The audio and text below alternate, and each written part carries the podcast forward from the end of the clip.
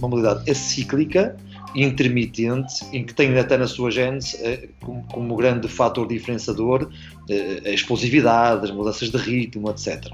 Os meus atletas nesta fase melhorem um pouco mais a condição cardiorrespiratória, talvez os exercícios feitos de forma longitudinal no campo o mais, o mais possível, ou então em meio campo, mas utilizando o mais possível o meio campo em comprimento, que os obriga a correr mais e a travar menos, talvez seja uma boa lógica, que é uma das coisas fundamentais. O treinador tem que olhar para todos os jovens e ver em todos eles o máximo expressão do jogo.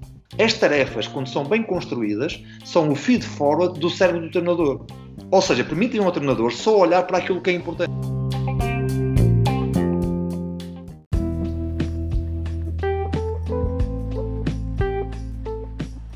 Bem-vindos ao Laranja Pensadora. É uma semana especial para todos nós. Semana que marca o regresso aos pavilhões. Convidamos por isso Pedro Maia, atual treinador e coordenador do Basket Clube Barcelos. Treinador com muita experiência e, mais do que isso, muita sabedoria quando falamos do treino. Fiquem desse lado, porque realmente vale muito a pena.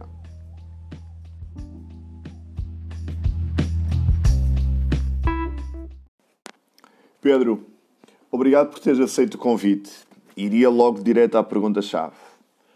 Como planear um treino olhando para a vertente fisiológica do atleta? Eh, e do basquete dois amores, não é? E, e, que cada vez mais se casam para, para mim e na minha cabeça. Entretanto, a questão que tu colocas é uma questão, digamos que, que eu acredito que, que, todas as pessoas que tenham um pouco menos conhecimento na área da fisiologia, como tu disseste, e noutras áreas também importantes, suscitará alguma, alguma dúvida aqui e ali. Mas vamos fazer assim uma regra, uma primeira regra de uma regra do se não tiveres, se não souberes por onde começar, começa com 50% daquilo que fazias antes. Ou seja, se começares com 50% do que fazias antes, nunca te enganas. Porque essa é uma regra que está mais ou menos assumida como protocolo para quando a gente tem lesões graves, quando temos inatividade prolongada, logo, é uma regra de ouro, vamos dizer, rule of thumb, como dizem os ingleses, não é? é que, que, podemos ser aplicados. Então, o que é que nós podemos fazer a partir daí? Talvez uma, de unidade para unidade de treino não, ser, não seja tão, tão lógico fazê-lo, mas podemos aplicar uma regra dos 10%. Ou seja, uhum. e aqui podemos entrar como os 10% à semana, que também não, é, não será de todos, de, de, digamos, não nos enganaremos de todo, não é? E ao longo de, de, um período de 3 a 4 semanas, com a certeza que dessa forma faremos, faremos uma adaptação gradual, pelo menos daquilo que tu falaste, uma questão que eu acho que é fundamental, que, que será o volume. Ex existe depois uma outra também regra que podemos aplicar desta mesma forma em relação à intensidade. Embora eu em relação à intensidade tenha um pouco de dúvidas, porque acho que não, não será muito tão lógico aplicá-la de uma forma linear. E porquê? Porque o basquetebol não é o atletismo nós não praticamos uma modalidade eh, que se enquadre dentro do, do, do, do, do, atletismo, ou seja, nós estamos numa, uma modalidade acíclica, intermitente, em que tem até na sua gênese eh, como, como, grande fator diferenciador eh, a explosividade, as mudanças de ritmo, etc. Nessa perspectiva, o que nós temos que talvez fazer jogar com outras regras de ouro, se eu estou à procura, por exemplo, que fará todo sentido, que os meus atletas nesta fase melhorem um pouco mais a condição cardiorrespiratória, talvez os exercícios feitos de forma longitudinal no campo, o mais, possível, ou então em meio campo, mas utilizando o mais possível o meio campo em comprimento, que os obriga a correr mais e a travar menos, talvez seja uma boa lógica Está bem? Se eu cruzar isto depois com algumas perspectivas da intensidade desses exercícios, eu diria que se eu consigo pôr o atleta a trabalhar de forma contínua e ele consegue falar normalmente no final do, desse, desse exercício, ele estará dentro de uma área fácil de, de, perceber que ele consegue suportar essa carga durante muito mais tempo. Se nós quisermos perceber até onde devemos ir nas, primeiras semanas, devemos ir pouco, muito menos vezes a áreas onde, onde ele, se calhar, fazendo um esforço muito forte, não conseguiria falar de todo, ou seja, um esforço maximal, acima que, daquilo que a gente chama o limiar anaeróbio. Mas conclusão, mas este é o grande desafio, porquê? Porque o basquete é isso mesmo, é um jogo de intermitências em que nós sabemos que não há problema em passar essa linha porventura nesta primeira fase também, mas não podemos fazer de uma forma tão, tão regular. Não sei se com isto estou a ajudar na minha. Na não, minha... impecável, impecável. Acho que já aqui. Até esta... porque estou a, tentar, estou a tentar usar também uma linguagem que seja um pouco para, os dois, para quem nos esteja a ouvir, que nos claro. para, para, as duas, para, as duas, populações. Tenho aqui uns ruidinhos de fundo, mas isto é, é a vantagem de ser feito em casa. Claro. E tenho a minha filha, é a minha filha a sair para o colégio, por isso. Claro. E então, e começámos, começámos já por aí. Um, isto quase nem houve introdução, não houve introdução. Mas um, neste momento estás como coordenador do Basket Clube Barcelos. Um, e o trabalho de casa foi feito, muita atividade a parte do, do clube, em tentar que existisse essa mesma atividade dentro de casa. O trabalho de casa foi feito. E de Ou que seja, maneira não... foi feito? O que, o que eu tenho nesta, nesta, nesta, neste período que, que nós tivemos, eu, nós tivemos praticamente, do ponto de vista da aplicação da estratégia, ou melhor, da, da, aplicação, vamos dizer, da tática, cada um usou a sua estratégia. Ou seja, eu, como princípio, o que prescrevi para todas as equipas foi plan, planos de treino que enquadrassem, grosso modo, em faixas etárias e planos de treino que contemplaram essencialmente questões do ponto de vista mais do treino da força e não do ponto de vista do trabalho cardiorrespiratório. E porque depois houve uma outra, digamos, digamos, de guideline que foi deixada para os treinadores foi que se pudessem dedicar algum tempo, 20 a 30 minutos pelo menos, de trabalho de técnica individual em que eles pudessem utilizar ações contínuas e que estimassem dessa forma mais a parte cardiorrespiratória. Então, vivemos quase em dois, dois polos, vamos dizer assim. Agora você diz assim, mas o basquete não acontece assim. Isso não acontece, acontece misturado, é verdade. Mas nós também estamos perante condições especiais, temos que ter soluções especiais e, e perante também os condicionalismos todos que aconteceram. Isto não é uma, isto não é uma fórmula perfeita, nem, nem o foi, nem poderá ser. Porque depois a aplicação, coube a cada treinador perceber que no seu grupo de trabalho qual era a melhor forma de aplicar. Claro que quanto mais jovem o escalão, mais de forma síncrona foi, foi, foi de fundo recomendado que se trabalhasse. Ou seja, sessões em que os atletas estivessem a ser orientados pelos, pelos treinadores.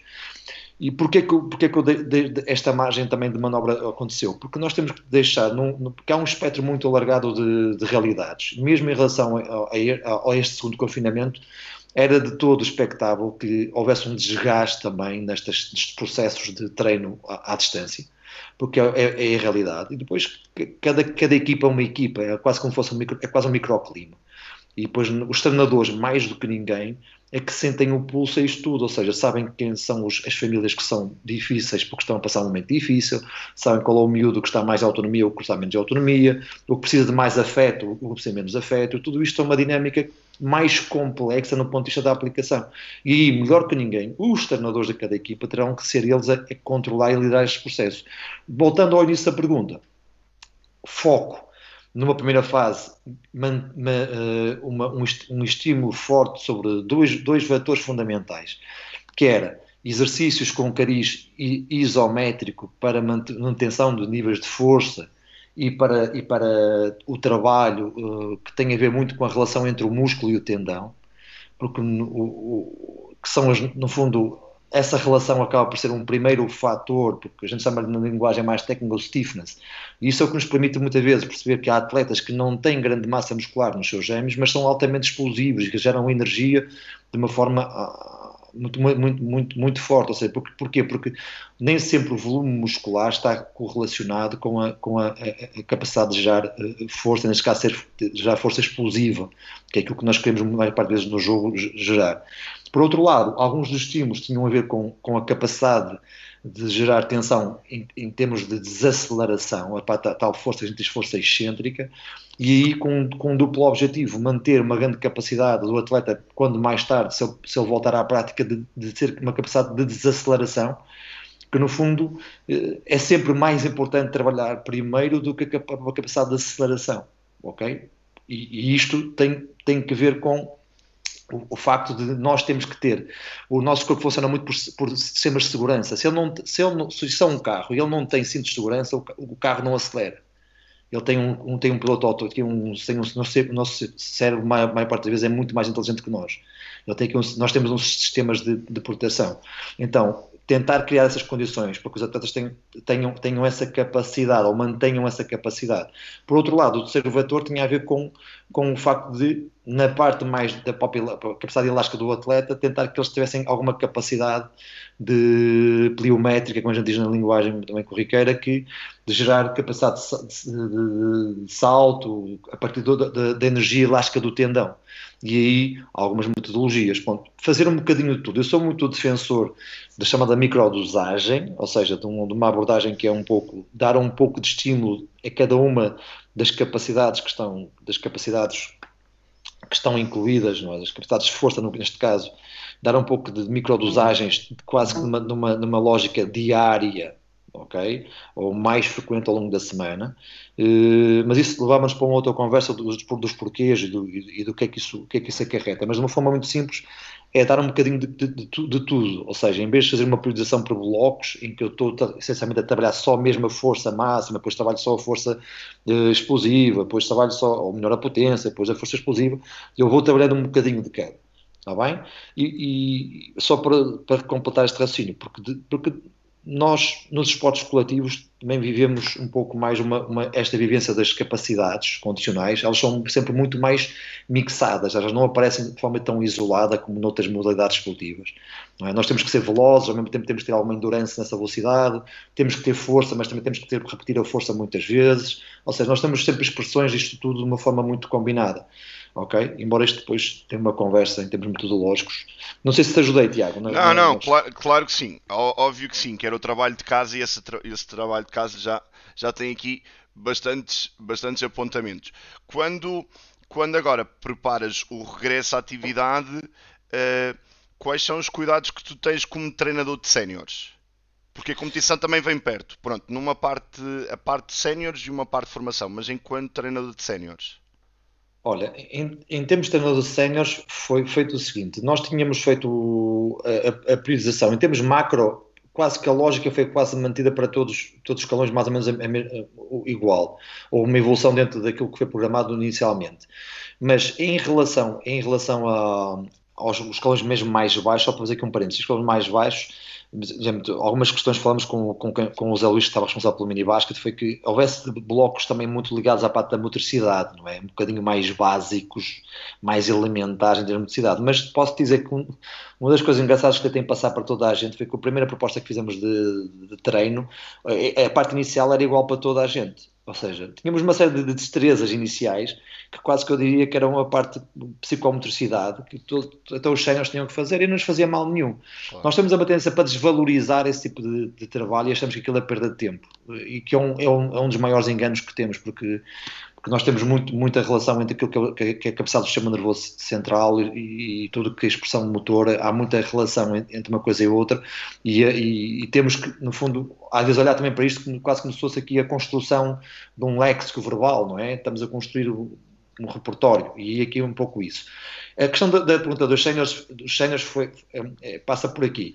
Nós tentamos que nestas duas semanas prévias ao início do, da, da, atividade com bola houvesse um, eh, um aumento do foco da, do trabalho cardiorrespiratório, ok? E, e, com, com, e porquê? Porque, como tu disseste bem, nós estamos a tentar ganhar tempo. Então, o que eu tentei fazer aqui nesta, nesta, nesta última fase, vamos dizer, antes de entrar para o campo, foi aumentar, usar métodos mais extensivos, ou seja, é um bocadinho mais de acordo com, aí sim, buscar algumas coisas que estão mais perto, de, não do basquete propriamente dito, mas mais de, digamos, do trabalho da resistência aeróbica em, em, termos mais genéricos e, e, embora de forma intermitente quase sempre, trabalhar esses métodos mais extensivos, ou seja, de 1 a 10 andar, andar em, em, em corridas mais, de caráter mais contínuo, em que andamos à volta do 6, 7 de intensidade e, e fazer blocos começamos a fazer blocos de mais longos de 8 minutos, entanto fomos baixando dentro das 4 semanas em 4 unidades de treino. Ou seja, prescrevemos isto de forma, de forma para, para, macro para toda a gente e tentamos, obviamente, fazer aqui uma pequena microperiodização, vamos dizer assim. E o objetivo qual é? O objetivo é que não haja um grande choque em termos de sistemas energéticos quando voltamos agora aqui ao, ao, ao, campo. Porque o que vai acontecer é, nós treinadores séniores que estamos confrontados com uma competição no espaço de duas semanas, estamos a funcionar muito no regime que eu acho que é o regime das seleções nacionais. Ou seja, nós vamos ter que ter duas semanas, preparar uma fase final e, e é isso que temos que fazer. Sabemos que depois a competição se vai desenrolar ao longo de um tempo mais longo, não é, não é o formato dos 15 dias de de, uma, de, uma, de um campeonato da Europa. Mas se a ver, não é, não é muito mais do que isso. E, mas do ponto de vista da preparação das equipas técnico-tática, essa é a prioridade. Ou seja, se me perguntas assim, mas Pedro, então tu vais agora colocar o foco na condição física quando voltas ao campo? Eu vou dizer, não, o foco é preparar a equipa do ponto de vista técnico-tático. O que nós vamos fazer é, do ponto de vista da integração de conceitos, ou seja, nós vamos integrar, integrar os conceitos técnico-táticos nos conceitos da preparação física. E um exemplo prático se calhar o primeiro treino que vamos, que vamos uh, na primeira semana de treinos, vamos ter quatro unidades de treino. Dessas quatro unidades de treino, eu, por exemplo, na primeira unidade de treino, vou procurar métodos mais extensivos, embora de forma intermitente, ou seja, vamos procurar algumas abordagens em que os exercícios nos, são feitos dentro do campo todo, estão mais associados, nessa perspectiva, à transição ofensiva ou defensiva, mas que depois se inter, permitem ao atleta uma expressão de, de, de, das capacidades, que aí depois nós estamos, estamos nós também é, é, no planeamento das, das, próprias tarefas de treino, é perceber onde queremos estar do ponto de vista da exigência, se precisamos estar na exigência máxima ou não. E do ponto de vista tático, nesta fase em que vamos ter que relembrar, não é? vamos ter que voltar à escolinha e relembrar conceitos, voltar a, a um bocadinho a fazer a revisão da matéria dada, isso permite-nos que, por exemplo, introdução na primeira semana, de imediato dos conceitos da transição ofensiva, do chegar a jogar, ok? Que muitas vezes não tem que ser feitos logo numa velocidade igual à do jogo, mas que nós estamos a, sentar aqui ainda interligar, interligar algumas, algumas das questões. Ao longo da semana faremos aqui uma, uma, uma, uma flutuação, porque em algum, alguns, em, pelo menos um treino, de, em um dos treinos da primeira semana, já vamos tentar dar uns estímulos mais fortes, e o que é que vamos fazer? A priorização funciona muito, muito, de forma muito simplificada pessoas perceberem. É, se, se num dia temos uma preparação com aspectos mais do campo todo, no dia a seguir tentamos não desconstruir do ponto de vista dos conteúdos, mas buscar uh, uh conteúdos mais para tarefas mais de, de, de, jogo reduzido, mais tarefas de meio campo. Dessa forma, tentar intercalar um pouco uma certa lógica entre uma exigência mais cardiorrespiratória e uma exigência mais neuromuscular ok? Sendo que, pode reforçar isto, elas nunca acontecem de uma forma totalmente isolada, nós tentamos é gerar uma tendência, ou seja, dentro do caos, gerar aqui uma tendência para. Estão a entender? Pronto. Pedro, eu, eu vou, vou tocar aí uma parte, eh, porque deve haver diferenças nessa parte física, e, e eu acredito que é quando, fala, uh, quando falas nas seleções, deste um excelente exemplo, que em 15 dias tens que fazer, uh, mas quando os, uh, os, atletas chegam às seleções, eles vêm cansados de uma época extensa. Mas no nosso caso, da formação qualquer neste momento, eles não tiveram essa época extensa, muito pelo contrário. portanto, as dosagens deverão ser diferentes, não é? Sim, é, pois é isso que nós estávamos, que estávamos há pouco, até no início da conversa, um pouco a falar sobre isso, que é, eu acho que é aqui vamos, vamos tentar falar das tais regras de, de as tais ideias de força que podemos ter na, na, na conceptualização deste tipo de, de, momentos. Primeiro, do ponto de vista individual, devemos ter atenção às questões individuais. A primeira, logo, é tentar perceber quem são os atletas que não tiveram uma boa gestão de peso Está bem? Vamos chamar assim pomposamente, gestão de peso. Pronto. As primeiras atletas não tiveram uma gestão de peso. O que é que acontece? Nestes atletas é normal que existam processos de fadiga mais acentuados no, no retorno à, à, prática. Porquê? Porque a relação que ele tem, ou seja, ele já sofreu de um descondicionamento físico e ainda por cima vai ter um, um aumento da, da sobrecarga que ele tem, na sobrecarga ponderal, ou seja, ele, ele, tem que transportar mais peso, logo ele vai, à partida, ter um confronto com, com uma maior fadiga precoce ok? Daí que as tarefas, nesta fase, as tarefas que procuram ser mais longas, ok? E não estar já tão vinculadas à intensidade, devem ter uma predominância, está bem? E daí que, se nós quisermos construir, e eu costumo dizer sempre, nunca nos enganamos se construímos um, um 2 contra 0 contínuo ou um 3 contra 0 contínuo. Nunca nos enganamos. Eles descansam 10, 5 segundos, 7 segundos, 8 segundos, estão em, estão em esforço um pouco mais, ou, ou, ou, igual, e estão ao longo desta tarefa durante cerca de 60 a 90 segundos, dependendo de como a gente, como a gente possa fazer planeamento. Logo, se interligamos isto com, com esta questão que é, primeiro, a gestão, a gestão que eles têm que ter do peso. Por outro lado, deverá haver, por norma, uma coisa que é normal, mesmo por muita força que se trabalhe fora do campo, há uma coisa que é, uma coisa são, é a força geral, outra coisa é a força específica. Eu tenho que ser capaz de mudar de direção a driblar, eu tenho que ser capaz de travar e, e, mudar de sentido porque vou defender, e tudo isto também está ligado não só à parte física, mas à parte sensorial, à parte sensorial motor, eu tenho que reagir a estímulos.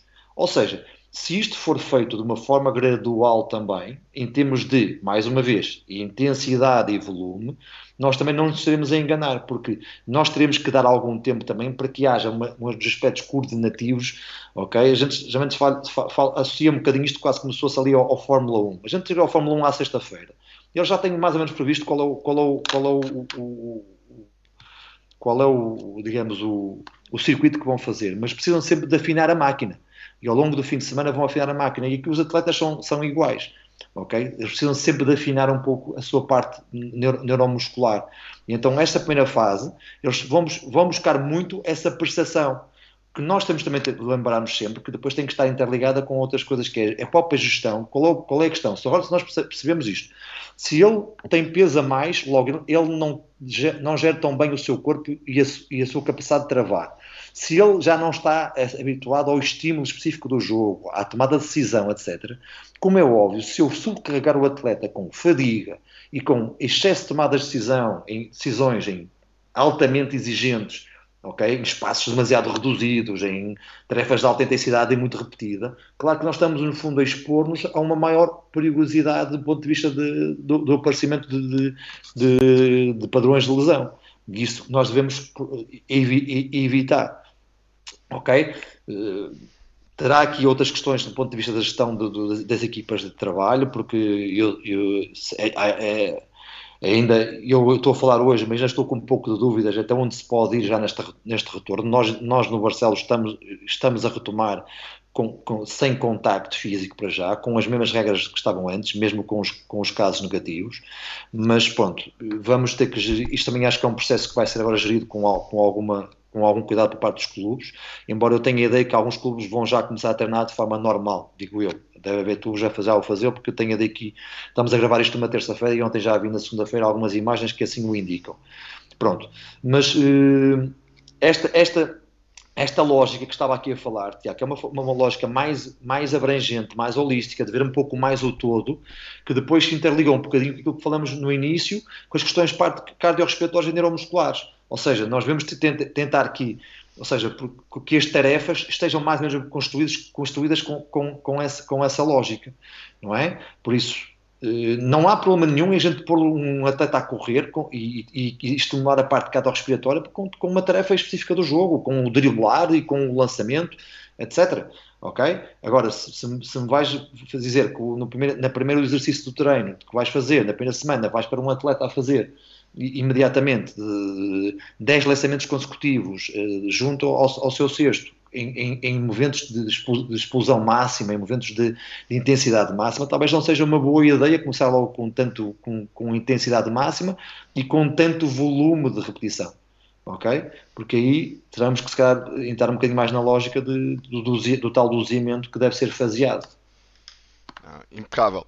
Uh, e então, já temos aqui muita coisa, acho que já durante este período, mas há uma parte menos boa, que é uh, a formação. Uh, a formação, aqueles atletas que realmente há mais de um ano, uh, em termos de habilidades motoras, tem sido muito vago. Até os próprios treinos de, de setembro até aqui eram muito limitados.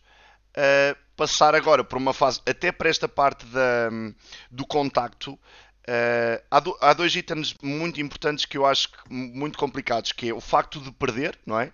Porque estes atletas nunca perderam durante um ano e meio, e eu acho que é uma, uma coisa importantíssima na aprendizagem, que é a derrota, uh, não só nas vitórias, mas a derrota, e a palavra contacto, porque o nosso jogo tem contacto.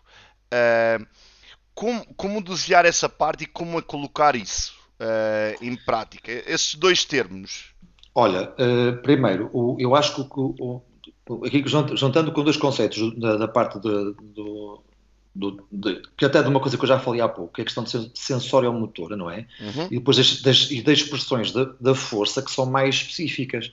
O que é que a gente pode começar a fazer? Na introdução, das, por exemplo, logo na ativação, podemos buscar alguns, alguns trabalhos de controle motor, não é? Controle motor e associação ao equilíbrio, mas em vez de procurarmos atividades mais distantes do jogo, tipo nos, vou dar um exemplo prático. Vamos trabalhar, imagina que queremos trabalhar o controle motor. E o controle motor se expressa pela minha capacidade de gerar tensão e, e, e o momento em que eu gero tensão e a, e a, interligação entre o meu centro do corpo, o tronco e os membros e, os membros, não é? Braços e pernas.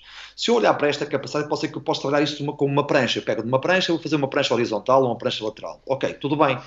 Só que, se calhar, nesta fase, nós temos que podemos dar esse estímulo, mas temos que complementar com outro tipo de controle motor. E o controle motor que podemos dar aqui é, por exemplo, ainda numa fase intermédia, em algumas posturas que são importantes para o nosso jogo, fazer uma, um género de um, de um, trabalho estático, mas de controle motor. Estar em posição básica defensiva e alguém estar a empurrar e eu, eu resisto à perturbação, por exemplo. Ok? Que me dá um aspecto já sensorial e me dá também o anti-movimento, que é um pouco o princípio da, da, da, prancha.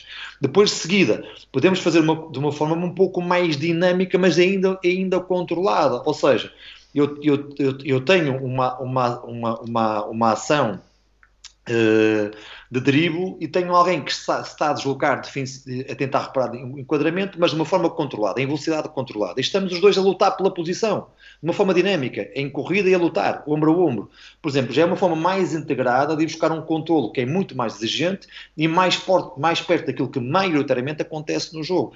E, e diz-me assim, mas então eu não posso ficar só nas pranchas?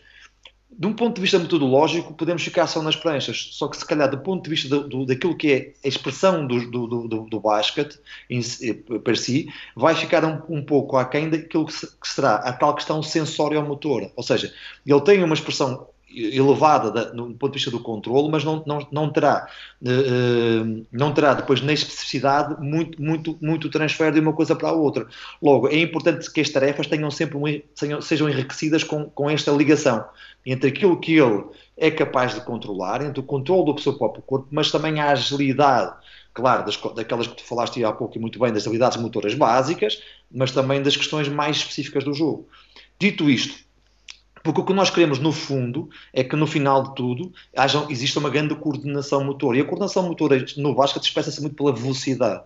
Então é aí que nós temos de ter algum cuidado e não querer e não ir com muita sede ao pote e percebemos que a velocidade, a velocidade, não há problema em eu estimular a velocidade, porque se eu tiver que fugir do cão, eu vou fugir do cão, se eu tiver que fugir do leão, eu vou fugir do leão, se eu tiver que ser para ser atropelado, eu vou saltar e vou fugir.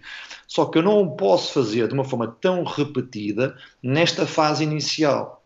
Ok? E é aqui que muitas vezes temos que ponderar, porque se dizemos assim, eu vou fazer um planeamento para a minha unidade de treino, e se a minha unidade de treino contempla 20 minutos de jogo, se calhar num jovem que já é, que é destreinado, está vindo um período de, de, de, de grande estreino, eu tenho que ter regras nesse jogo que impeçam que se calhar que, que, que, esse esforço ao longo de 20 minutos tenha uma grande densidade.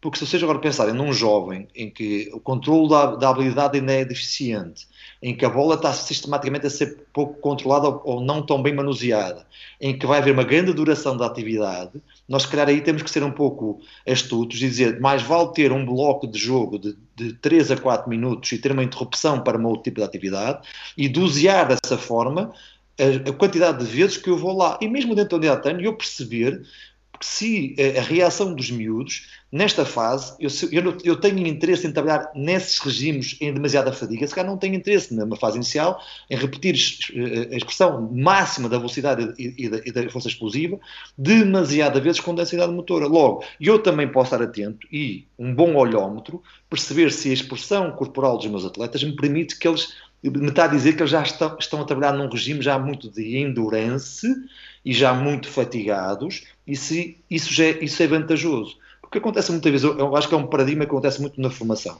que é as pessoas não, eh, eh, não entendem que existe espaço para tudo. Há um espaço em que é importante trabalhar sobre fadiga, e quanto mais alto o escalão, mais velho o escalão, mais importante isso é.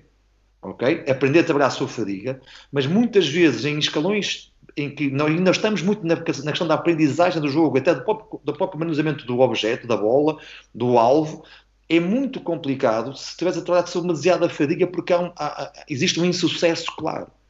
E se agora interligares isto tudo, tu vês assim, pá, ele não está motivado, ele está cansado, aquele já não tem qualidade, o feedback, tanto extrínseco que eu posso dar como o intrínseco que ele tem da própria, da própria ação, é pobre.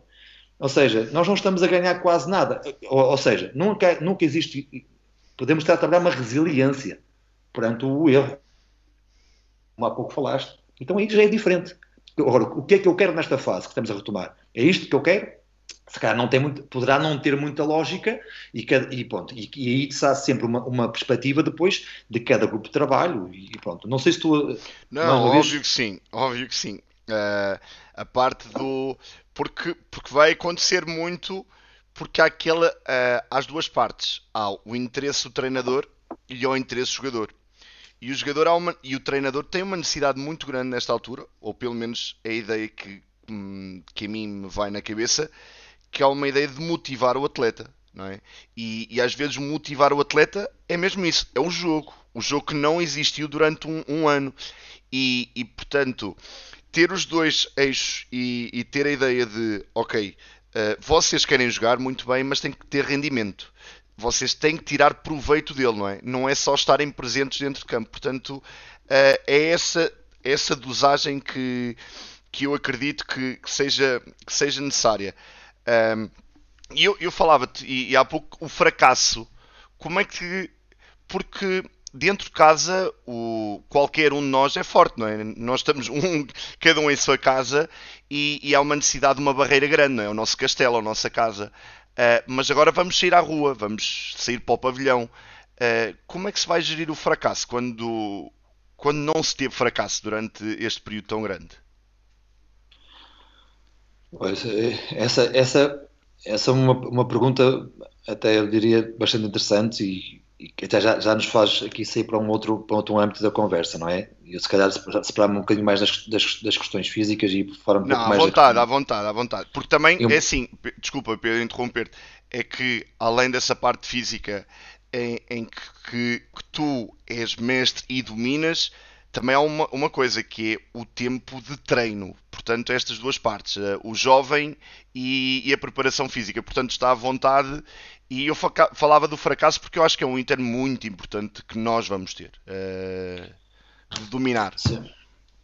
É, é, é, eu acho que eu, acima aqui a questão do fracasso eu, eu coloco em, duas, em duas perspectivas. Primeiro, se o, se o atleta tiver a reconhecer perante o seu grupo de trabalho, primeiro, quais são os objetivos da fase em que está.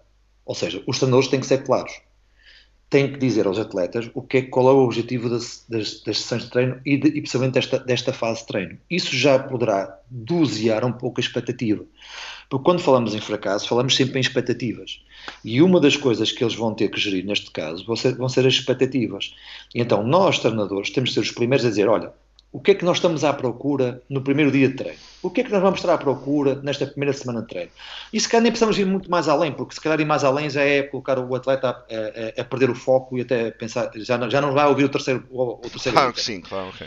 Pronto. A, a, segunda coisa, a segunda coisa é, e depois dentro de, deste, do, do, da unidade, ou seja, da unidade de treino do hoje, que talvez seja o mais relevante, ok? Até porque aponta para algumas áreas da psicologia e que, que nos tem ajudado nesta perspectiva, que é o compromisso com o hoje ser mais fácil de gerir. E aí poderemos ter uma abordagem que eu acho que é, é, é ideal, mas não é fácil nos esportes coletivos de fazer, que é depois tentar em cada, em cada grupo de trabalho também gerir a expectativa individual. Porque uma coisa é a expectativa coletiva, e nós temos sempre aspectos coletivos, mas nós temos cada, cada vez mais gerir as expectativas individuais. E nesse aspecto, é um trabalho árduo que eu, que eu, que eu acho que até do, do ponto de vista do, do, do, treinador tem que ser feito muito, muito antes do treino, com momentos de interação inicial, antes de ir para a unidade de treino, já começar a perceber como é que o João está. João, estás bem? Então, e depois, obviamente, quem, para os treinadores que já têm um bom conhecimento dos grupos de trabalho, abordar aqueles atletas que têm uma necessidade maior de, de ser alimentados porque nós sabemos que os atletas não são todos iguais. Há atletas que são mais autónomos na própria gestão do fracasso e há outros que têm menos capacidade de gestão do fracasso, que esse é um aspecto também importante. Ou seja, não, nós não, não, nem é necessário darmos atenção, a, a mesma atenção a todos, que acho que não é, também não é por aí, e a partir daí tendo uma boa, uma boa gestão de expectativas, e eles percebendo claramente o que estão à procura, ele, acho que vai haver mais facilmente uma, uma, uma um, digamos, um, uma menor tendência para, para, essa, para, essa, para essa questão do fracasso. Eu acho que o maior, o maior desafio que nós temos pela frente, é, se me permites, é claro. que se nós não, não competirmos até ao final do ano, se não houver competição, porque há aqui uma coisa na gênese disto tudo, e mesmo em relação ao processo de treino, é jogar jogar a essência. Jogar a essência, o play, isto, tá, isto é que está muito focado até pela, pela perspectiva perspectivas que vêm, no fundo, do movimento, de uma forma, ou seja, olham para o movimento, não olham para o treino físico, não olham para o, há o movimento. O movimento no, no, no, no ser humano e mesmo nos animais que, que, que, que, brincam, ou seja, é brincar, ou seja, isto é um jogo e esta questão do jogo estar presente é muito, é muito importante.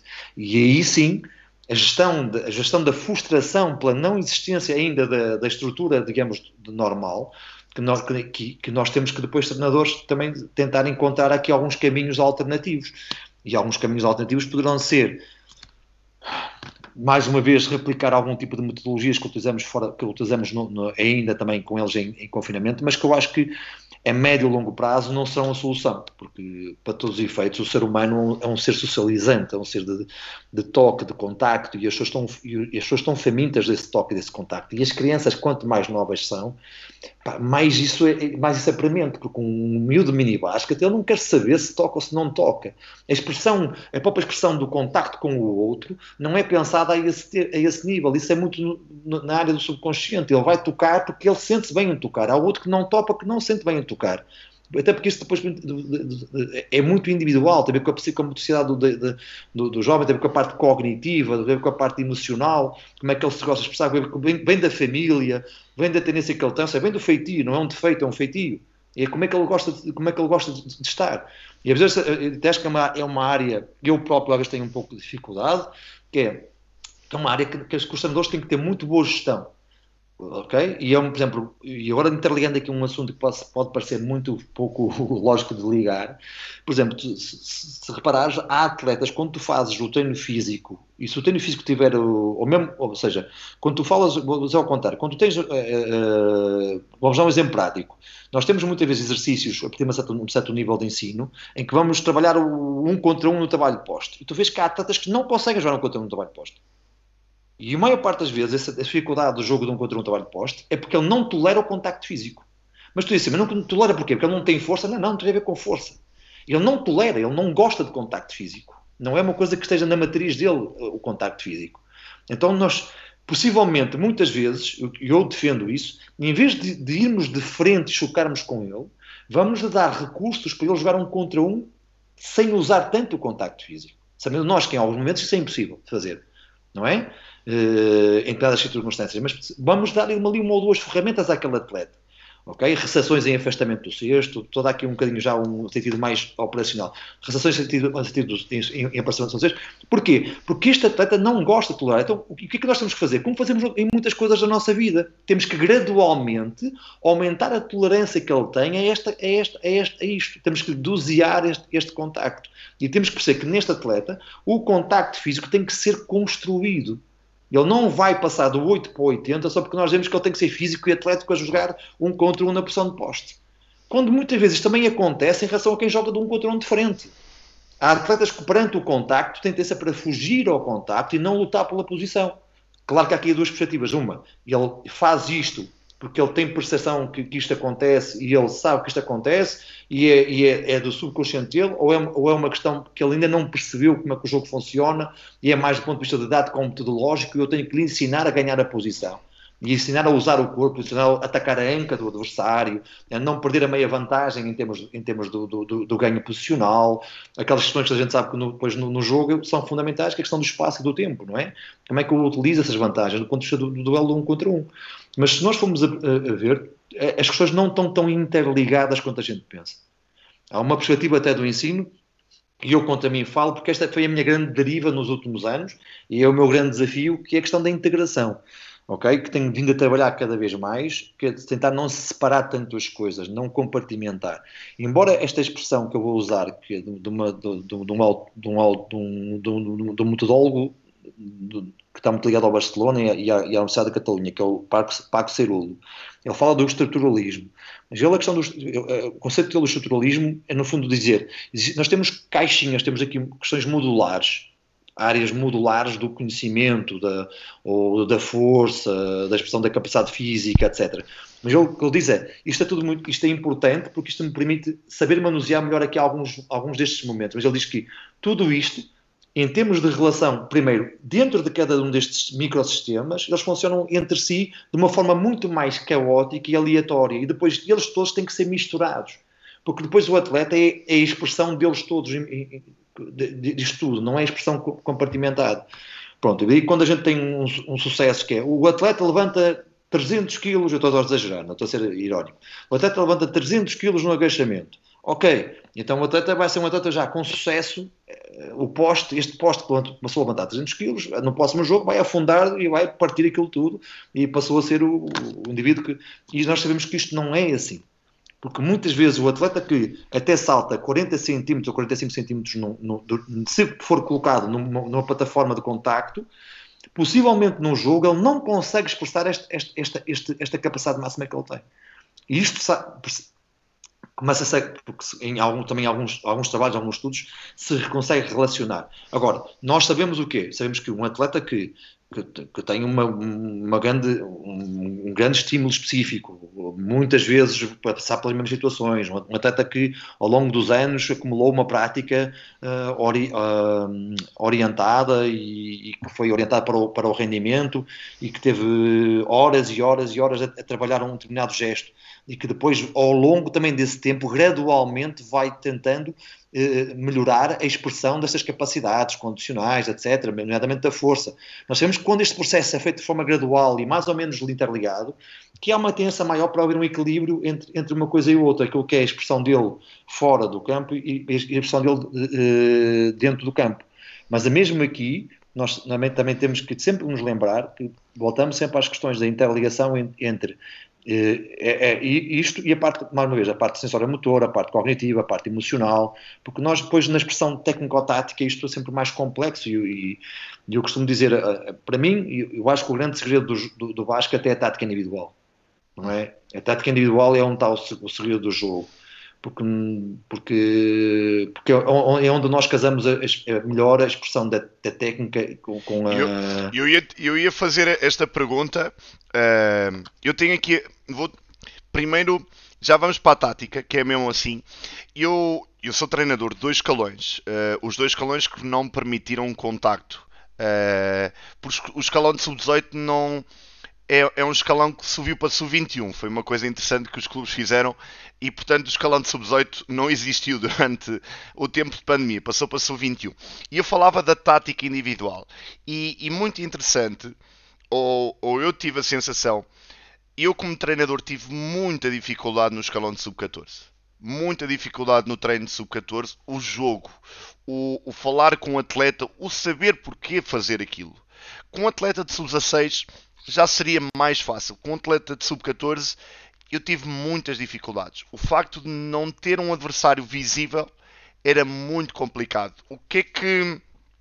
Quais são as primeiras ferramentas que, que se deviam utilizar no escalão quando falamos de tática individual num atleta de sub-14, num período destes, num período destes, em que não existe oposição? A metodologia.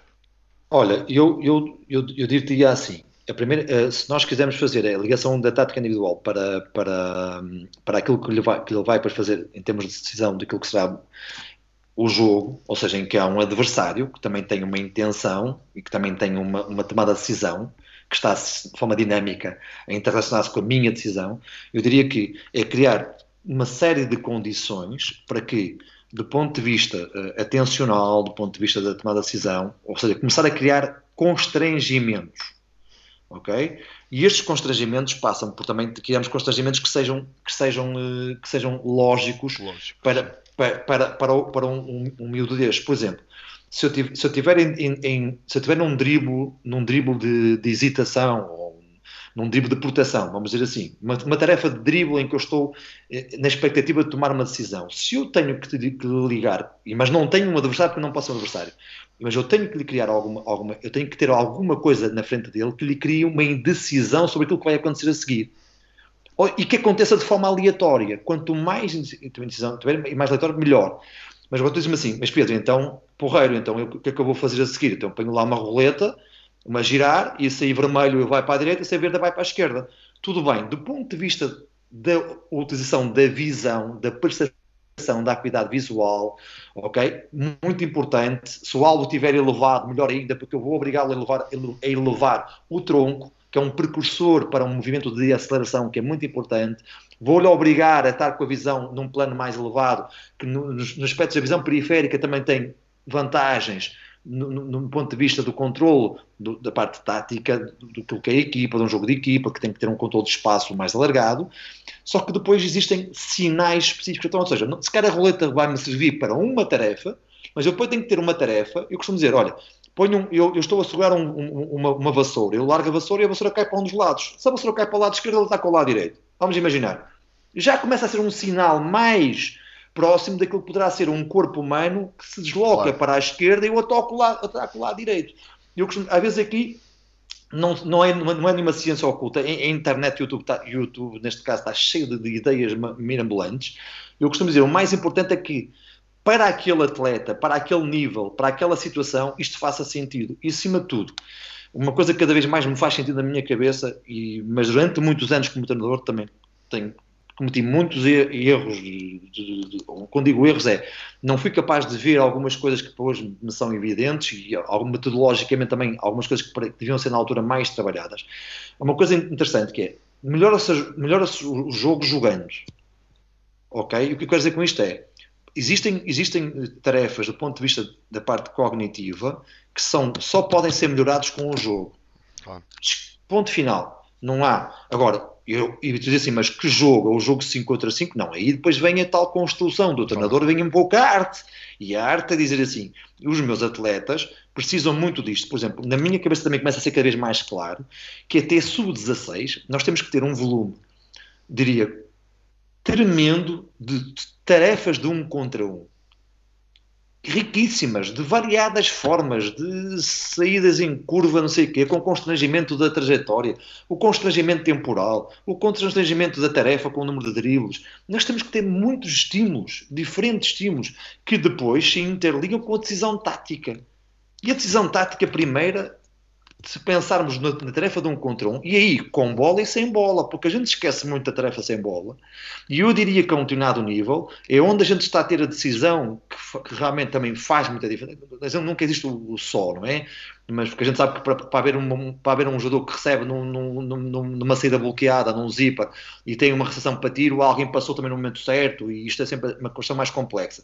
Mas do ponto de vista de um, de um pensamento mais, mais, mais, mais uh, step by step, eu diria que os, ah, existem muitas também nuances do, do, jogo sem bola que as pessoas muitas vezes esquecem-se claramente. Claro. Okay? E que têm que ser construídas. Por, e porquê que têm que ser construídas? E, e agora diz-me assim: tu tens, eu tenho que ensinar tudo ao atleta. Não sei se tenho que ensinar tudo, tenho muitas dúvidas também em relação a isso. Porque nós sabemos que muitas da, da, da capacidade de decisão que o atleta toma não é consciente. Ou seja, acontece em, em, em, tão, em, em frações de tempo tão curtas que nós sabemos hoje, pela ciência também nos diz isso, que elas acontecem por um mecanismo chamado feed forward. Ou seja, nós antecipamos ligeiramente o que vai acontecer e isto não vai ao cérebro, à parte consciente do cérebro. Porque o, a visão, em alguns, algumas, em alguns níveis, está interligada com tomadas de decisão que não são conscientes. Ou seja, o corpo, no fundo, quase que aprende a ler sinais que lhe indica a tomada de decisão seguinte. E isto está estudado para situações de limite, para evitar lesões, por exemplo, processos de limite, enquanto eu posso cair, lesionar-me, etc. Daí que este é um dos processos que se deva trabalhar muito, por exemplo, a nível da prevenção de lesão, mas também que se pode fazer, no fundo, um contínuo para a tomada de decisão tática. Porque nós dizemos assim, porque é que o atleta de alto rendimento não é, consegue, a um determinado nível, ter uma melhor decisão? Porque ele está num processo, diremos assim, tendencialmente mais no feed forward. E então o que é que acontece? Ele está a tomar muitas decisões que já estão no subconsciente e ele já, está, já consegue libertar o seu consciente para aquilo que são os aspectos decisivos do jogo ok? Embora alguns destes raciocínios são sempre um bocadinho especulativos, porque também existe sempre aqui na ciência algumas margens para e dúvidas. Eu acho, eu acho curioso, uh, porque ontem, numa viagem que eu estava a fazer, estava a ouvir a Vanessa Fernandes. E a Vanessa Fernandes é o caso extremo dessa, dessa parte, em que ela chega a um momento e diz assim: uh, pediam-me para eu correr a esta velocidade, eu corria. Eu ia lá e fazia. Estava a simplicidade desse processo era tão, o automatismo era tão grande a parte dela que simplesmente só precisava de um feedback para o fazer. E, e eu, acho, eu acho curioso que, que vem um bocadinho nessa, nessa parte do. E, mas no desporto em que nós estamos é necessário passar por esses constrangimentos todos. Uh, mas, mas... Deixa-me, Tiago, deixa-me só dizer-te uma coisa. E por, digo-me, porque é que, agora onde é que eu queria chegar e agora vou desconstruir um bocadinho a questão do um contra um agora. Uhum que se, tu, se nós pensarmos num, num grande executante do um contra um, vamos por assim, nós, nós, nós, vamos olhar para os nossos atletas e vamos dizer, eu, eu em, em, potencial, eu quero olhar para ali, estão ali os o, estão ali os, os, os, os Currys, os, os Jordans, os, os Kobe's, estão ali, os, estão ali todos, todos eles têm essa oportunidade de ser. Que é uma das coisas fundamentais. O treinador tem que olhar para todos os jovens e ver em todos eles o máximo expressão do jogo. Ponto final Nenhum deles é o Zé que já faz 20 pontos por jogo. Todos eles são o potencial sénior que vai ter o máximo de rendimento quando chegar a sénior. Nessa perspectiva, depois nós olhamos para o jogo, o que é que nós vemos? Vemos tomada de decisão, grande riqueza na tomada de decisão, ligação entre aquilo que é a exigência da tarefa e a minha tomada de decisão. Segundo, fazê-lo com a grandes velocidades, ser capaz de executar de forma veloz, ok? Terceiro, ser capaz de se adaptar em, em, em termos de uh, algumas coisas que eu acho fundamentais, que desde cedo tem que ensinar, lá está, e voltamos às tais questões nuances depois do atleta, mas que também têm que ser, ter que ser trabalhadas, que é esta velocidade não pode ser feita só desconstruindo e desvirtuando aquilo que é o jogo, pois o jogo tem contacto. O basquete é um jogo de contacto. E esta questão de, desde cedo, ele aprender a controlar o corpo na luta, no contacto, etc., é uma das questões fundamentais, porque nós temos atletas em séniores que depois têm muita dificuldade em ser capaz de gerar uma vantagem, porque o contacto não é só a expressão da força, é a expressão do timing. Não é? É o timing. É porque é que eu, que eu toco agora, porque é que eu não toco depois, porque é que eu toco agora e aguento mais um pouco e só saio depois. Ok? E agora dizer assim, pronto, então eu vou ensinar isto tudo. Não, nós vamos, não vamos ensinar isto tudo. Nós vamos dar pistas para eles aprenderem porque depois na aprendizagem, a aprendizagem tem que ser feita num, num construto contínuo, em que algumas coisas têm que ser implícitas, não precisam ser expressadas, nada, ok? E outras, aí sim, podemos ter algumas delas que são também feitas de uma forma mais uh, objetiva e mais, e mais, trabalhadas com, com, o, com o atleta. Ok? Não sei se. Não, é, completamente. Completar... É, esta força, uh, relacionar a força com o timing Uh, acho que sensacional, porque é mesmo isso. Uh, e, e, agora, para, para tentar. Não... Mas, o Tiago, ainda só, só uma coisinha, que, é questão, que, é, que é a questão da mudança de ritmo. Porquê? Porque depois o basquete tem mudanças de ritmo. Ok? Toda a questão de que nós temos que temos, que, temos o jogo é mudança de ritmo. E isto é. Lá está, voltamos. Depois dizemos assim, ah, mas, mas, mas o João aparentemente nunca vai ser capaz de, fazer mudanças de ritmo tão fortes como o Zé. Então nós dizemos assim, então o João tem que ter melhor outros mecanismos que não o Zé. Porque o Zé tem um mecanismo si, porque nasceu com, bem com, com, com, software, com, com hardware, depois a gente tem que olhar apenas com hardware e software. Eu tenho que trabalhar o hardware e o software. O software é muito bom, mas não tem hardware. Opa, pronto, vamos potenciar o software ao máximo. Mas não deixemos de trabalhar o hardware e vice-versa. Não é? Sabendo nós que hoje em dia, não é? Onde é que está, onde é que está o basquete da excelência? Não é? Onde é que está o basquete da excelência? O que é que ele requer? E é para esse que temos que trabalhar, não é para o. Ok? Esse, esse está lá, está sempre presente, lá em cima. Nós, como treinadores, treinadores de jovens, não deixamos de o fazer. Ok? Desculpa, Tiago, eu interrompi-te mais uma não, vez. Não, não, não, não, mas eu, eu acho incrível e, e acho que tem que ser realmente passado. Está a ir nas nossas expectativas de longe. Uh, muito, muito obrigado. Mas agora eu utilizo aqui, há aqui uma terminologia que a palavra olhómetro eh, que eu acho que cada vez é mais importante, porque uh, fazer o plano de treino toda a gente eu creio que já o faça, que já há esse cuidado, essa, essa preocupação. Mas muitas vezes o plano de treino que começa não é o, o plano de treino que termina. E vem muito do, olho, do olhómetro. Uh, quais seriam e, e, vai acontecer muito é o êxito do treino ou o fracasso do treino uh, durante este período onde é que os nossos olhos têm que estar a olhar nesta altura? Para onde é que, neste, nesta etapa inicial, onde é que os olhos devem estar? Mais do que, porque há pouco, Pedro, desculpa, quando falavas dos 10 lançamentos, não é? Uh, se nós falamos e na eficácia, errado, pronto, isso é mais do que óbvio que é errado. Portanto, os nossos olhos vão para onde? Que eu acho que é o mais importante para o jovem treinador, porque o plano de treino pode não sair igual como nós queríamos. Bah, para onde é que nós vamos olhar? Pronto, é isso. Utilizando ah. a tua a terminologia do olhómetro, do olhómetro, que eu acho que é Sim. muito importante. Aqui o, o olhómetro é isto, é que nenhuma, nenhuma, nenhuma mais uma vez é uma força de expressão. As tecnologias são fantásticas e estão-nos a ajudar imenso. Sem tecnologias é muita coisa que não, não, era, não era facilmente estudada nem, nem explicada. E mesmo hoje em dia as tecnologias estão, estão, estão, tão, eh, digamos, eh, colocadas a um nível tão básico, tão disponíveis, vamos dizer assim, que é isso que eu queria dizer, que nós quase todos os outros, todos nós estamos a usar vídeo com softwares já incríveis que podem meter lá a barra, a barra onde está a perna, onde está não sei o quê, e fazemos coisas mirabolantes, estudar cinematicamente o movimento, etc. Depois já há coisas por vídeo que fazem análise de força. Há, existem mil e uma aplicações, até aplicações que em tempo real estamos a dar, é, é, digamos, um feedback sobre, a, sobre a, a, eficiência do movimento. Existem coisas fantásticas, mas o olhómetro é uma coisa fundamental.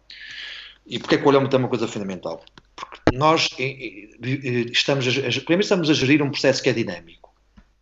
Ou seja, isto, é, as pessoas têm que perceber isso. Ou seja, não, não, não, há dois, não há dois. O mesmo exercício não é igual todos os dias. Mesmo, mesmo o exercício que nós pensamos que é igual, não é igual todos os dias. Ele muda e muda todos os dias. E depois estamos a, a falar de interrelação uma, de interrelações pessoais e, e, de seres humanos. Mesmo aquelas, aqueles meninos de 8, 9 anos já são seres pensantes e, têm, e também têm vontade própria. Conclusão. Se me disseres assim, para onde é que eu tenho que olhar? Eu tenho que olhar para, para, para a eficiência do movimento sempre. E o que é que eu dizer para desmontar esta ideia do que é, que é a eficiência do movimento? Esse movimento é percebermos se dentro da variabilidade que eles têm que ter, porque têm que ter variabilidade, eles não são, não são autómatos nem são robôs, se eles estão a, encaixar-se minimamente dentro, dentro de, um, de, digamos, um espectro. Segundo, eu acho que talvez não, não, não sei se estou a fugir um bocadinho ao, ao sentido das duas palavras, eu acho que a, a, a, perspectiva da eficácia tem que estar sempre presente. E porquê que eu quero dizer eficácia? Uh, vou voltar aqui também a, a, algumas coisas que a gente sabe. É, a orientação para o, para o para o resultado é uma coisa que nós temos que é altamente motivadora, ou seja, se, e, e, o feedback para o do resultado. Se eu estou a trabalhar com um, um, um jovem e digo, olha, tu vais fazer lançamento passada e, e, e, defino que o objetivo dele é marcar eh, em cinco lançamentos, marcar três, ele vai ter um feedback imediato. Eu não preciso falar nada, ele tem um feedback imediato. Ok? Mas eu também posso dizer, sem falar com ele, ok? E é isso que nós que eu acho que, lá está, o que é que nós temos, no fundo, o que é que eu quero dizer com isto? É que nós temos que construir tarefas em que a eficiência e a eficácia falem uma com a outra e o treinador não fala. Ou seja, eu vou construir uma tarefa e eu quero que ele seja eficiente e eu quero que ele, que ele ao mesmo tempo atinja um objetivo. Então o que é que eu vou dizer? Eu vou dizer, ó oh, João, vamos pôr aqui uma cordinha e tu tens que eh, fazer o arranque em drible e passar por baixo desta corda. O que é que eu estou a dizer ao, eu, eu estou a dizer ao João? João, passa, eu dizer assim, João, pá, empurra ao chão com força mas o João, ao passar para esta corda, o João tem que baixar o tronco, vai-se ter que pôr a 45 graus, e ele, eu não precisei nada para, para, para, lhe explicar que ele tem que acelerar a 45, com o tronco a 45 graus. Ou seja, eu construí uma tarefa, ok? Que obriga-o a, obriga a procurar eficiência, não é? E, e, ele tem uma noção logo, se ele conseguiu passar por, por baixo da corda, ele tem uma noção de eficácia. Ou seja, se ele tiver isto, ele vai perceber se o sucesso da, da, tarefa dele vai ter logo ali um retorno. Eu acho que temos que construir cada vez mais. Este é o, é o paradigma, volto a dizer, eu próprio tenho imensas, porque eu venho de uma visão um bocadinho muito mais redutora na, na construção, na, numa série de coisas, porque é assim que nos ensinam nas faculdades, é compartimentar e demasiado compartimentado, mas e, e, o que nós temos que fazer é pegar nestas coisinhas e desmontá-las um pouco. Só que isto obriga-nos a pensar o treino de uma forma diferente. Porque nos obriga a pensar no treino eh, de, de maneira a que nós estejamos sempre a pensar de que forma eu posso dizer ao meu atleta que lhe dar informação em tempo real do que ele está a fazer, se é o adequado ou não é o adequado. Quanto mais rica a situação for per si, melhor será. E depois agora voltamos a pensar, se o treinador for o cérebro, e nós falamos que o cérebro não pode pensar em tudo, tem que ter sistemas feed forward. No fundo, as tarefas, quando são bem construídas, são o feed forward do cérebro do treinador. Ou seja, permitem ao treinador só olhar para aquilo que é importante, ou olhar mais para aquilo que é importante. Logo, ele vai ter capacidade para, a olhómetro, também ele trabalhar a montante e dizer: Eu não quero ver tudo, eu só quero ver aquilo ou quero ver aqueles, quando digo aquilo, uma, mais uma vez, não faço a expressão, quero ver dois ou três aspectos, não quero me quero centrar. Logo, porque eu também tenho que pensar que o treinador, os treinadores não são, não são inesgotáveis. Nós temos também limites para a nossa capacidade. Logo, nós vamos ter que construir tarefas que são, do ponto de vista do atleta, ricas, ao mesmo tempo são, eu planeio, e agora, Tiago, fazer aqui uma à parte, eu, eu, quando comecei a ser treinador, eu li as coisas, as coisas simples de basquetebol de Jorge Adelino. Então lia aquilo tudo, e já tinha umas noções de didática, mínimas noções de didática, havia lá umas partes também falava um pouco sobre isso, e eu punha nos planos de treino, não é? Que eu anos, eu punha nos exercícios, eu punha, como, desenhava o meu boneco onde eu tinha que estar em termos de posição, oh. tendo em conta o controlo da sessão de treino. Porque naqueles princípios da didática da pedagogia, ou seja, eu tenho que, eu estou a treinar com 20 atletas, e se eu não tiver atenção onde eu me posiciono em relação aos 20 atletas, eu não vou conseguir controlar tantos atletas. Depois existem, existem estratégias, neste, aí a didática também nos ajuda um pouco, que é, se eu estiver a, a, no, no, na tabela do lado direito, numa esquininha, eu consigo ver visão periférica, eu consigo controlar toda a gente. Se eu consigo controlar toda a gente, e de vez em quando mandar um feedback para o lado contrário do campo, para o outro grupo que está do lado de lá, primeiro, tenho aquele grupo muito mais concentrado, porque sabem que eu estou a olhar para eles, estando do outro lado do campo, ou seja, eu estou sistematicamente a fazer um rapport em relação a, a, a, e um feedback em, em, relação ao que eles estão a desempenhar, mesmo que seja só um feedback positivo, dizer boa João, boa João. E o João sabe, ok, mas o João sabe, mas o Zé que está ao lado também percebeu que o, que, que, que, que o Tiago está a olhar para o João, logo também está a ver o Zé. Mas os que estão perto de nós sabem que nós estando de perto estamos numa, numa relação mais de, um, digamos, mais de proximidade e ficam mais atentos. Estou a dizer aqui uma coisa, agora estou a fugir um bocadinho se calhar à, à questão, mas só para dizer que estas questões são tem que ter, do ponto de vista da construto, dos treinadores, tem que ser, tem, tem, tem riqueza, tem, tem reflexão, tem, não é? Pronto. Não, sem dúvida. É assim, eu já levo aqui muita coisa isto, escrita. Isto para falar do olhómetro, não é? Está a falar Exatamente, do olhómetro só. Mas, uh, e esse olhómetro é incrível. A posição do, do treinador, obviamente, eu, por exemplo, ontem estava estava numa, numa avaliação e, e, era mesmo isso, o feedback do, do professor em relação ao aluno, a diferença da posição. Mas colocar o bonequinho no plano de treino, essa nunca tinha ouvido falar e, e é só impecável porque é um detalhe, é um detalhe que pode fazer muita diferença e, e eu acho que, que é de apontar aqui. Uh, Pedro, um, eu já tenho aqui muita coisa escrita ouvir várias vezes. Há uma necessidade grande de nós, treinadores jovens, ouvir estas coisas todas. Uh, e o que é que achas que os treinadores jovens devem incluir mais? Quase como um conselho final, quase. Uh, o, que é que, o que é que se deve incluir num treinador nesta altura? Quando falas em incluir, Tiago, desculpa se eu entender, se entendi o teu. Ou seja, em termos de formação do treinador, claro, sim, na formação, na formação de treinador, sim.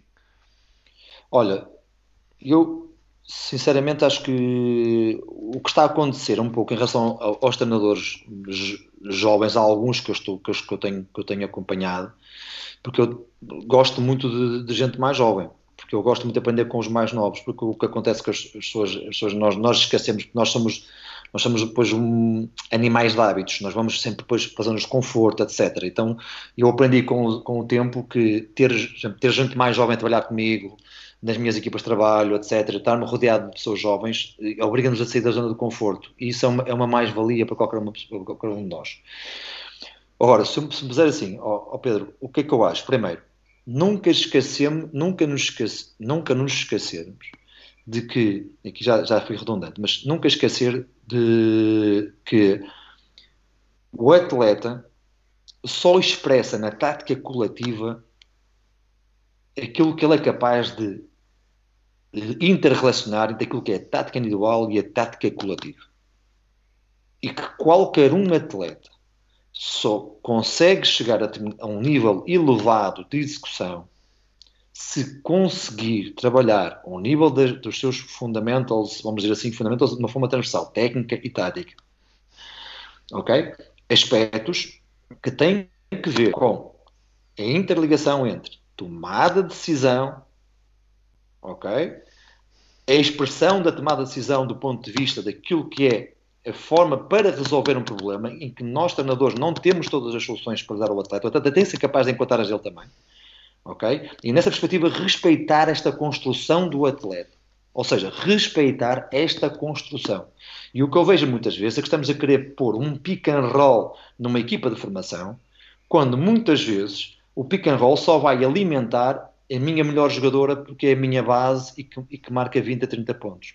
E eu não estou a dizer que, não, que é de todo desaconselhado a introdução de pick and roll, porque isso não tem nada a ver uma coisa com a outra. Estou a dar um exemplo, o pick and roll pode ser outro qualquer.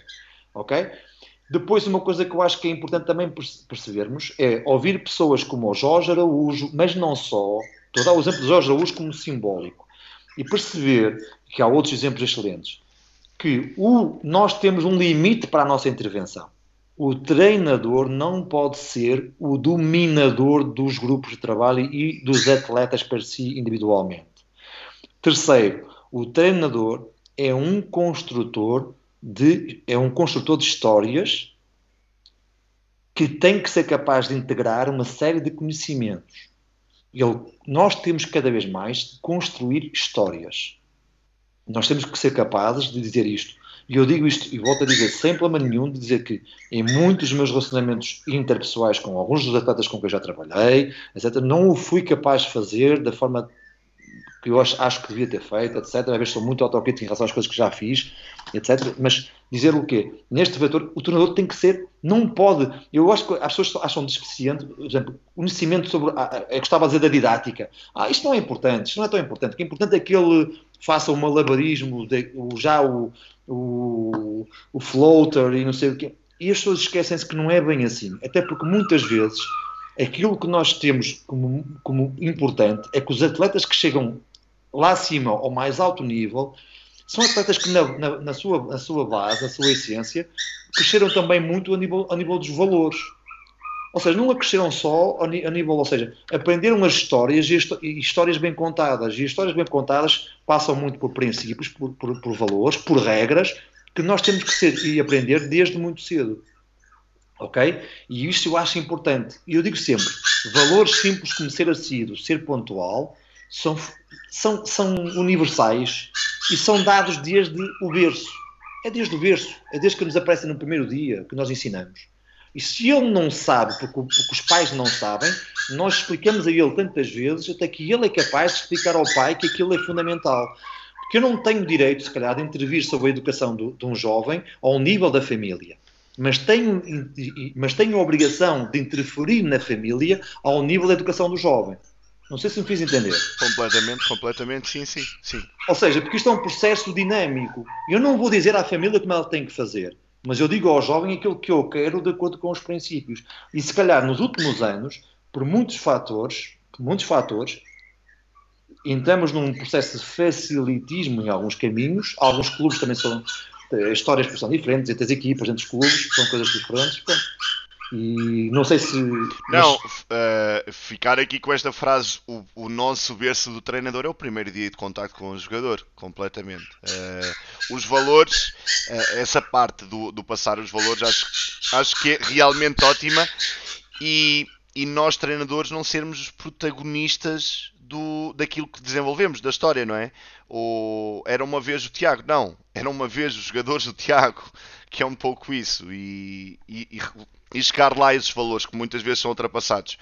Uh, Pedro, oxalá que tudo isto aqui que foi falado e muito bem falado, que chega muita gente e que antes do próprio planeamento do, dos próximos treinos uh, exista um cuidado em ouvir estes, apontamentos que para todos nós são importantes e, e, que são importantes porque nós vivemos todos num, numa bolha e acho que as bolhas não, não, são, não são benéficas para ninguém, que é um bocado claro. isso.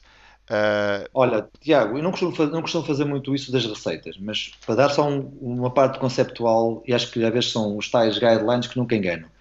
Primeiro, construir a estrutura. Segundo, construir a coordenação de forma, de forma um bocadinho mais progressiva e mais controlada. Terceiro, construir, o, jogar. Ou seja, a estrutura, porque nós sem estrutura não conseguimos segurar, vamos dizer, o prédio, o prédio Zaba, não é? Que é o pessoa, o ser humano. Eles têm que ter, apesar de tudo, têm que ter força, têm que ter estrutura. Esta parte estrutural é sempre fundamental, na fase inicial. Tudo que é trabalhos isométricos, segurar posições, às vezes até mesmo podem ser específicas, mas é ótimo. Fazer movimentos lentos de descida, os chamados excêntricos de controle, aumenta muito a resiliência estrutural. Depois há aqui coisas boas e coisas mais em cada método, mas depois isso era uma outra conversa. Depois a parte sensória motora, fazer isto, ligar estas, estas ações do ponto de vista de equilíbrio, de, de, ou seja, podem fazer até com destrezas, com o, fazer a bola, a bola around the world com, com, com, apoiado num pé, etc. E depois o, o jogar, o ser o jogo. E pronto, fazer isto e agradecer-te imenso o convite. Eh, eu gosto muito de falar, como se vê, não é? Falo imenso quando é para falar, mas uh, digo isto na brincadeira, mas é verdade, gosto de falar. Uh, mas agradeço-te imenso, porque eu, acima de tudo, gosto de partilhar, partilhar coisas com, com, os, com os colegas treinadores, com, com, quem, com quem me está a ouvir, e agradeço-te e, e, desejar, também o, boa sorte para, para este podcast, porque já o ouvi várias vezes e sei que é um podcast super interessante porque também tens feito um trabalho fantástico uh, daquilo, daquilo que, eu, que, eu, que, me dá, que me, que me, que me, chega, me aos ouvidos, tens feito um trabalho fantástico, não só com as tuas equipas de trabalho, com as tuas equipas de trabalho, mas também com esta divulgação da própria modalidade nas tuas variadas vertentes. E nesse aspecto estamos a, uh, o, uh, esta, esta, pand estas, esta pandemia trouxe muita coisa boa, incrivelmente e trouxe umas trouxe dinâmicas aqui que, que espero que perdurem e, e, que sejam para que nos ajude a, torna, a tornarmos melhores, a sermos melhores enquanto, enquanto sociedade e neste caso, sendo, sendo, sendo alguém do basquete, também nos ajuda a ser melhores enquanto nação do, de basquete bolística e, e, e pronto, e é isso. Espero que tenham gostado tanto quanto eu e que acima de tudo tenham aprendido algo que possam aplicar com as vossas equipas. Em nome da Laranja Pensadora, desejamos o melhor regresso possível. Fica desse lado e tudo bom. Minha fama quis ver-me parar de sonhar, confundindo o que eu queria alcançar. Sucesso tá a querer me convencer de que antes eu sonhava alto demais. Desculpa, eu tive de dar um passo atrás, lembrar-me do que eu sou capaz.